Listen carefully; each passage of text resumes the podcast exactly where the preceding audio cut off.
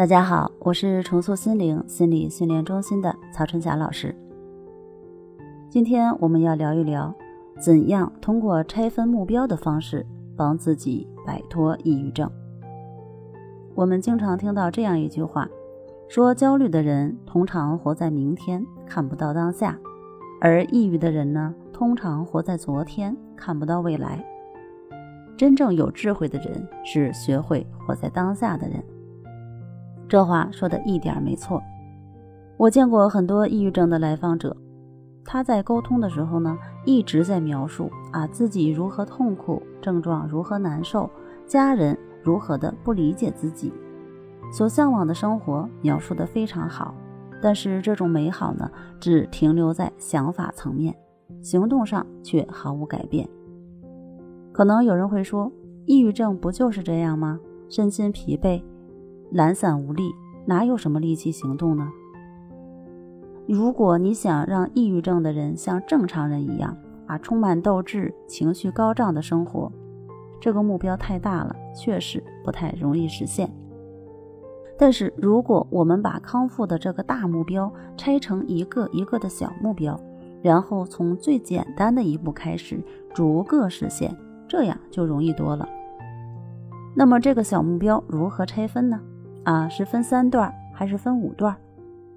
这个没有一个固定的标准，要根据自己的实际情况来定。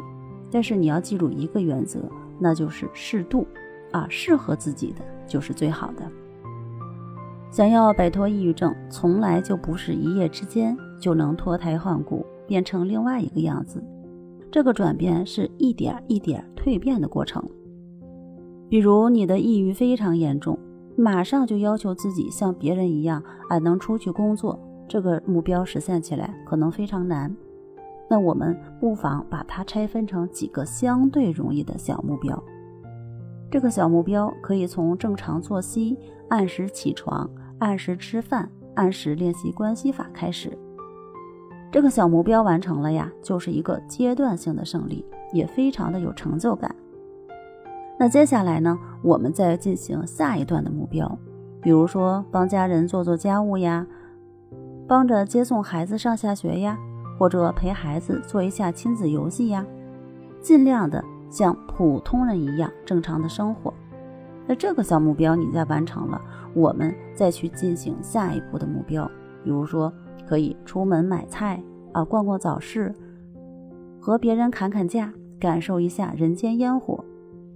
这个目标也实现了，那我们再一点一点的，比如说去做一些简单的工作，比如说超市的理货员或者菜站的分拣，不用动太多脑子的这种工作。就这样一步一步的，直到你完成所有的小目标，那么离你的大目标实现也就不远了。除了抑郁症的疗愈，那我们在生活中的其他目标也是一样，适度是实现的保证。目标太大，不太容易实现，还容易让人产生挫败感和疲惫感，无法坚持；而目标太小呢，太容易了，又没有价值感和成就感。所以呀，这个适度非常关键。人们总喜欢拿顺其自然去敷衍人生道路上的荆棘坎坷，却很少承认，真正的顺其自然其实是竭尽所能之后的不强求。